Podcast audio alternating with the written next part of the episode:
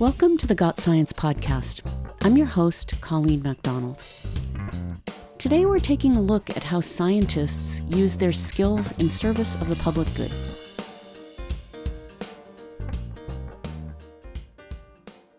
For many people who study science in higher education, there's often a clear path to a career once they earn their credentials. Teaching, doing research, practicing medicine, or engineering, these are common and traditional ways to use scientific skills and knowledge. My guest for this episode spent four years pursuing one of these traditional career trajectories, teaching at the college level, before she realized she wanted to do something completely different.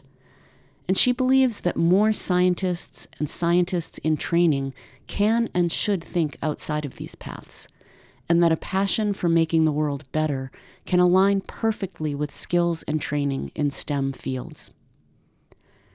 Today, Dr. Monica Unseld is the founder and director of a Kentucky based nonprofit called Until Justice Data Partners.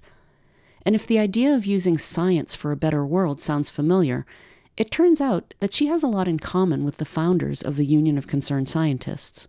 Like her, they were dissatisfied with what they were expected to do with their degrees. Like her, they saw the potential for scientists to be activists and use their skills and expertise in service of the public good. And also, like her, they started their own nonprofit to do just that.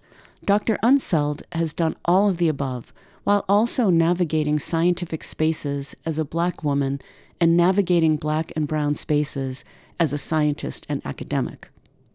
She joined me to discuss how data can make a difference, how science and academia can and must do better to support the people most affected by issues like pollution and climate change, and how sometimes it's okay to be petty for justice.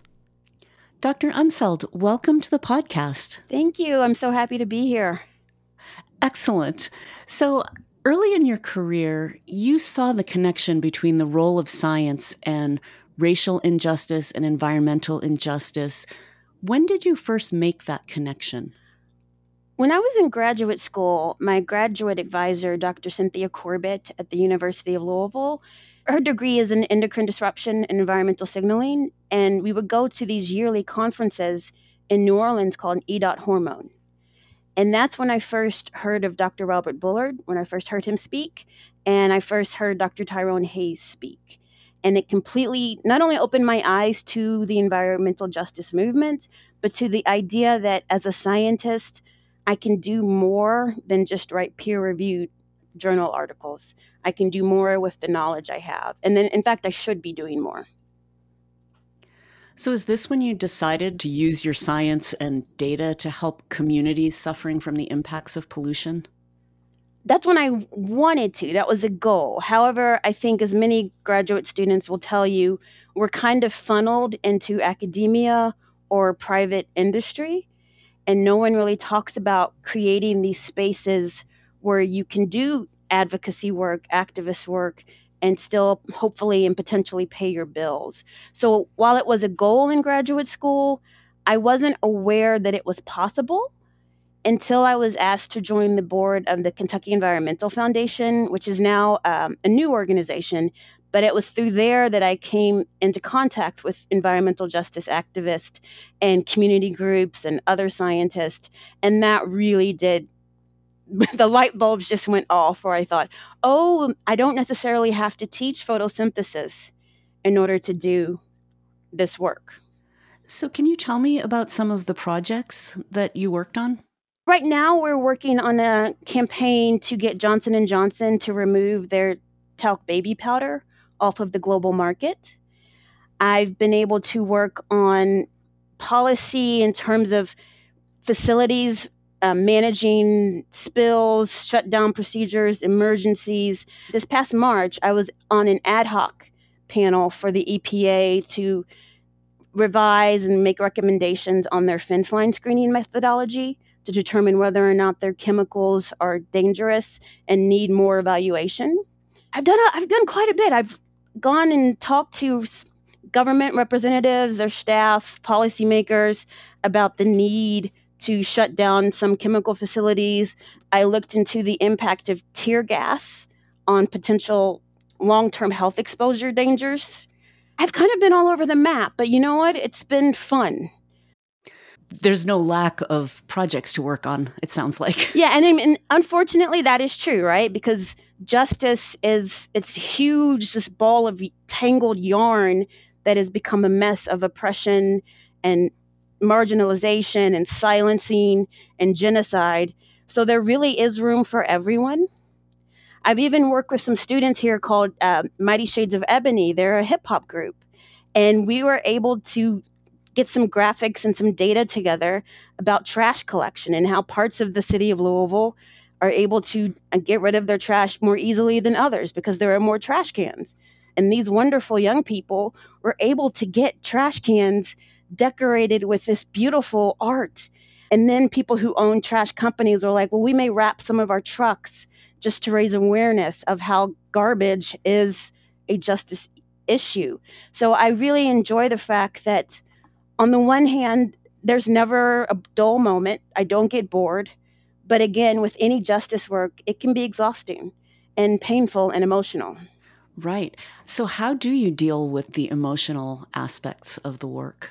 I have to remember that I'm not alone because I think sometimes, especially the way that our society teaches us from a very young age. It's so rooted in individualism that sometimes we feel it's our responsibility to solve the problems of the world by ourselves. And it's important to remember no, no, everyone has something to bring to this, everyone has a role. So don't try to pattern yourself off of someone else. And if you need to take a break, if you need to rest, do that because there are other people in this battle. So, universities and research institutions don't have a great track record when it comes to working with communities to solve problems. What have you seen on the ground? I'm glad you brought that up. I don't always go into a community meeting as Dr. Unseld. I go in as Monica. One, because if I come in as Dr. Unseld, there may be a perceived power imbalance, or they may feel the need to defer to me when they, there's no need for them to defer to me. And also, as a Black woman, I know how harmful academia has been to so many communities. One thing that I've had community members to say that was refreshing about me is that I will tell them, yeah, academia can be horrible. Academia has a lot to apologize for. And I do have to call out my fellow scientists sometimes because we have been complicit. So, for example, the CDC has said there's no safe level of lead in children. But how many researchers are looking at threshold level exposures for lead in children? That question's been answered. There's no safe levels. So why are we still complicit in playing this threshold strategy? Or even the concept of acceptable risk. We have normalized the fact that some people dying is to be expected and that it's okay. And so we're not even going to make an intentional goal to try to at least reduce the amount of acceptable risk, but hopefully eliminate it. I've been able to train some scientists to do this, which has been fun. It's just the way we speak. We can be very elitist, very arrogant, and we want to say that we're dumbing things down. We're not dumbing things down. It's just that we made things so elitist and technical in the first place that the science is really of no use to anyone outside of academia or private industry. And I believe science should have a service.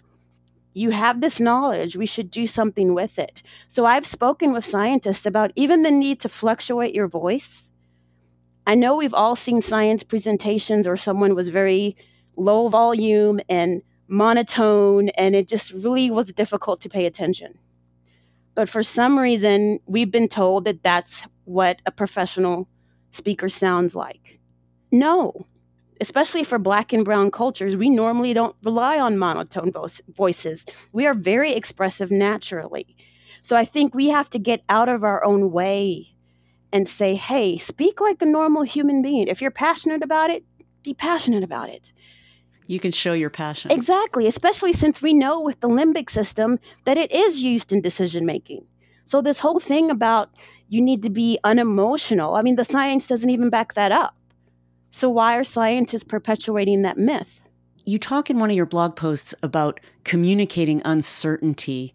And I think you were alluding to this a little bit, but can you tell us what the precautionary principle is? Um, yeah, so to sum it up in a very, very succinct, is that if we're not sure it's safe, let's sort of err on the side of being conservative and maybe don't rush it out to put it on store shelves yet. Maybe we shouldn't use the approach where the product is on the market and then enough people get sick for a class action lawsuit. Instead, we should say that we need to know if this chemical or this product is safe before. Who needs to continue being the guinea pig? And we know, unfortunately, that it's going to be a lot of marginalized groups, people of lower um, economic status. But you kind of have to say that could be you one day. That could be someone you care about. So, who deserves to be the guinea pig here while we figure out if this is safe or not? Or can we say, let's just hold off before we put this chemical in 20,000 new products over the next decade? And maybe let's make a goal to try to create safer chemicals. I'm kind of frustrated at the state of science in this country. I do not see the same urgency that was once there to get to the moon. And I think we were urgent to get to the moon because the president of the United States made it public. He publicly said, We are going to the moon. And I haven't seen that commitment from policymakers on in either party, uh, local, state, federal level of just being intentional, like we're going to do better. Turning things around with science organizations is really hard. Have you seen examples of individual scientists working with communities, and does that model work better? Until science organizations can acquire some humility and realize that one, they've caused harm, two, they continue to cause harm, and three, that they have to learn and listen. I think we may have to just rely, rely on individuals. So I've been in meetings with certain scientific organizations and they said, Oh, let's look to this university for how to do community engagement. And I just was like, No, absolutely not. Academia can't even make people of color feel safe on campus. Why in the world would we go to them to help engage with communities? Because I think as scientists, we tend to go to the library before we talk to the community. Someone did some work on um, certain chemical exposure, and they talked to the more disproportionately impacted groups and gathered their data. When it came to creating a list of recommendations, instead of going back to the community to check in, they went to find peer reviewed research. And I said, okay, so we all know that by the time something's peer reviewed, it's the peer review process is going to maybe edit the life out of it. And two, it's going to be a little bit delayed. And we know since COVID that society is rapidly changing. And also, it's harmful to extract data from communities and then come back and say, this is what other people recommend that we do in your communities. That's just, it's rude. And it creates and, and continues the harm that academia and research has put on these communities. And then we wonder why they don't trust us. It's very frustrating because I really feel like we have to take into account lived experience. That is data. It may not be peer reviewed, right? It may not have the p- statistical power. We may not have a large enough sample size to get a p value of any real meaning. However, it's going to tell us data gaps. It's going to tell us questions that we perhaps should be asking and it, it's going to keep the scientific process moving.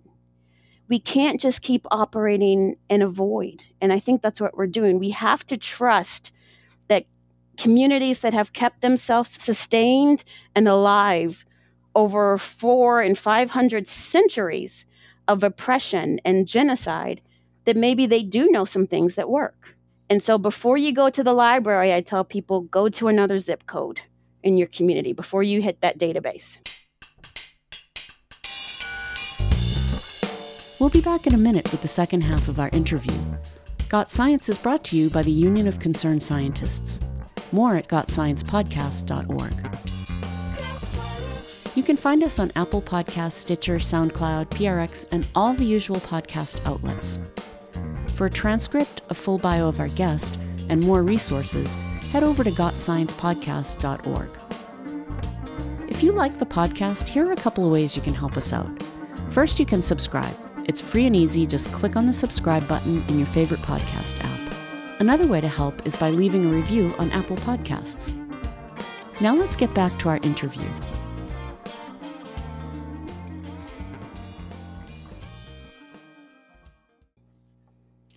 So, do you have some good examples of scientist and community collaborations? I'd love to hear about something that worked really well?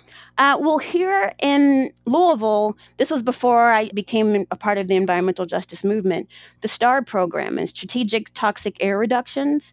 So the city of Louisville has control over its own air. It's not at the state level. And that's unfortunately because our air is so toxic. But it was it was rooted in community members who were going to city council meeting, metro council meetings, regularly and providing comments. And eventually they were able to work with the Air Pollution Control District. And they created this program that we have local air monitoring. And it was because communities, they went and researched these chemicals. They went and researched the health impacts. And that's another reason why dumbing it down really bothers me because there are communities who know far more about this than we do because they have to in order to survive. Let's talk about data for a moment because there is a lot of bias in data. How do you ensure that you've got good data and the data that you need? I would say, if possible, I know this is not always possible, right, in terms of capacity and funding, try some ground truthing and, and go back and check with the communities because a lot of the existing data is bad. We've spent millions, if not billions, on interventions based on bad data because a lot of the data assumes several things. One is that the Western European white supremacist model of society is the norm, and everything else is a deficit. It's not seen as a difference, but it's seen as a deficit, something that needs to be fixed, right? So, and when we look at maybe black people aren't going to the doctor as much as white people and then all of a sudden we're blaming black people. When really we should say well there's there's maybe some racism within the healthcare system. Or there are not many hospitals and the public transportation system is not good? Or there's cultural differences or they don't speak my language. So we tend to turn it around and say any difference is a deficit that needs to be fixed. Another one is just we look at male bodies right how many times have you seen a drug recall or a study say, we didn't know this would act differently in women? And you're sitting there and thinking about um, estrogen. Like there's a that's a first potential hypothesis right there, right? And it really wasn't difficult to come to that conclusion. There are differences between estrogen and testosterone. And if all of these studies are picking volunteers and participants that are from certain economic backgrounds and in order to clean the data and to get a control group and, and make it as clean and, and so that we can say it's scientifically rigorous, we end up omitting so much reality. And I always say that I think we're stuck in test tube science. And then we try to take those test tube findings and put it into society, and it, we think it's chaos. When really we need to examine how do we fit society into our models instead of saying how do we make society fit to our models. There's so much data that's just bad. And I think a lot of people don't want to hear that because it hurts, right? And some people are leaders in their fields. And you're just saying, well, you're assuming that this culture behaves in this way. Or you're assuming that they behave in a different way because there's something wrong with them. And really, we need to say that people move through this world differently. And there's a lot that we can learn from each other, but we're never going to get there if we don't at least admit that in order to make things as clean as possible, we are making things a little bit, if not a lot, unrealistic. And I think, I'm not saying I have a fix for that, but I think we should at least be honest. So you founded Until Justice Data Partners. What is your vision for a more just and equitable way to approach data collection? Oh, wow. Because I mean, my ultimate vision is that my nonprofit would no longer be necessary, that I could close the doors. A lot of my work, and I think this is part of my vision, is to normalize data normalize the fact that we all do research. It may not be graduate level research, but even there are a lot of people who started nonprofits, right? And they started those nonprofits because they were aware of an issue in their community. They did some research and they planned an intervention. And to report to funders in the annual report, they have to collect data and evaluate. There are so many researchers out there, but we will not give them that title. Again, because we've tried to be as exclusive as possible, thinking that that's the best way, when really we need to be as inclusive as possible. So, one of my dreams would be to just teach people how, well, one, how they're already doing research, but how by using the, the scientific method, it can maybe make it a little easier. So, a lot of the work I do with community partners is I make sort of templates where I break down the steps and it kind of forces people to think in chunks, like step one, step two, step three, which in, as science, we all, that's a scientific method, right? We know that there are steps to, to follow. But I think without that training, sometimes we know that there's a problem that needs to be fixed and it gets so overwhelming that we feel like we can't do it. So you just quit. So if I can help someone break it into thought buckets, and say, okay, so now we put it in thought buckets, but then this is how you put the buckets together into one ecosystem. I also try to encourage people to ask questions and push back against government leaders, against the media. So, for example, Kentucky likes to say it's tough on crime. And I asked a panel, I said, well, what does that mean? Because Kentucky, we have some of the harshest penalties in the United States. We have more people in prison than most of the United States. And so I said, so does tough on crime mean crime prevention? Or does it mean longer sentences? because those are two completely different things. And people were shocked. And I said, well, who got to define it? And whoever got to define it all of a sudden gets to set off this narrative. Or the fact that we have enough data to know that racism is real, to know that it's a public health issue, and everyone wants more stories. They want more data, right? They want to bring in more consulting firms. They want to just paralysis by analysis, right? one thing you can conclude from the data is that over the past 60 years, disparities have not decreased. So, one conclusion is that those who have had access to power and funds and the means to make a change so that those disparities do decrease, they may not be interested. Or they don't know how, and perhaps they need to speak to other people and try something new because I think we get stuck in these patterns of, well, this is what we've always been doing, so we're just going to keep doing it. Where I say, listen, I don't want my nonprofit to be around for 150 years. And I don't want it to be like in 200 years, have to have it, little franchise of it around the country, because that means that we weren't as effective as we had planned. Communities have expertise. Your lived experience is expertise. But academia can teach you that I know more about your life than you do because I read a book about you. But I have right. these degrees, so you should listen to what I'm going to tell you about your life when you should really be telling me to sit down and be quiet.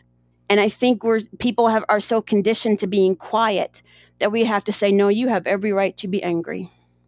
You have every right to, to question, to ask a different question. You have every right to say, why have we only been collecting these same data points, but not the ones that will actually start solving problems. So we have a lot of data that's not really useful. It's it's it's useful for like if you're trying to attract a corporation to come to your city, but it's not useful in tack- tackling food insecurity. But the data that gets funded, the research that gets funded is not the research that's actually going to disrupt the system.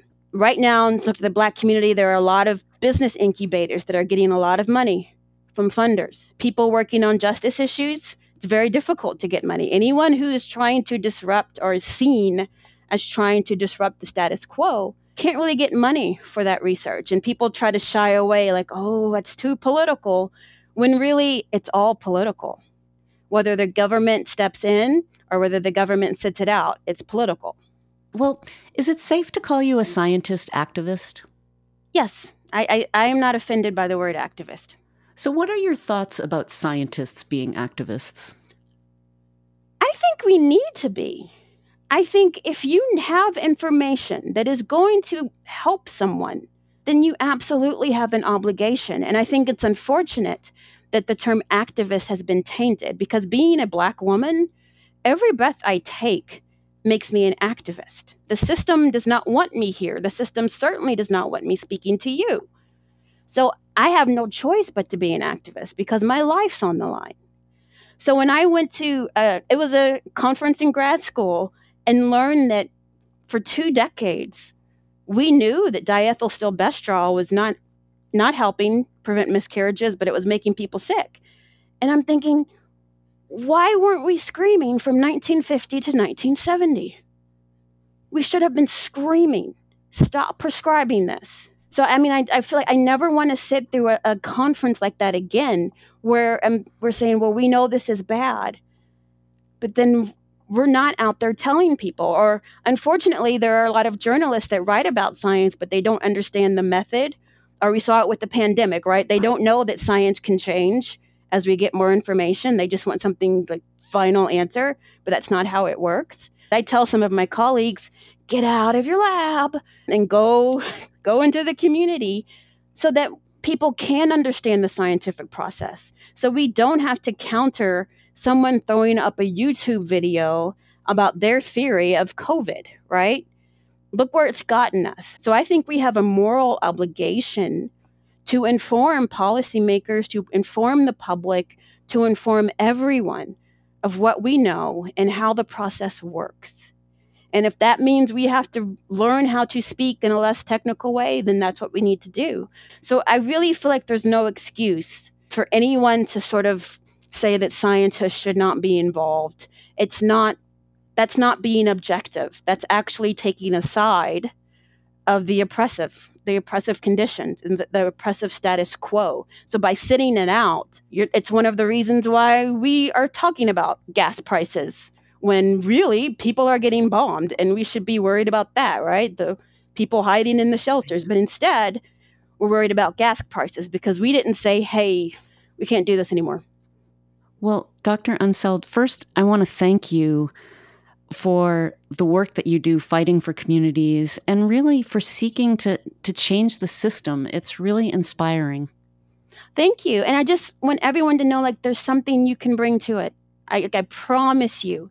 I tell you, if you feel a disturbance about something, then you're being called to do something about it. If you're being called to do something about it, it's because you're capable of doing something about it even if it can be petty, I can be extremely petty.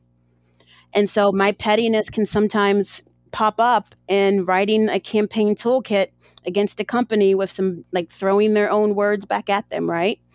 Pettiness as power. Yes, petty petty for justice. yes. petty for justice. That's great. Well, thank you so much. I really appreciate your taking the time to talk to me. Thank you. It's been fun.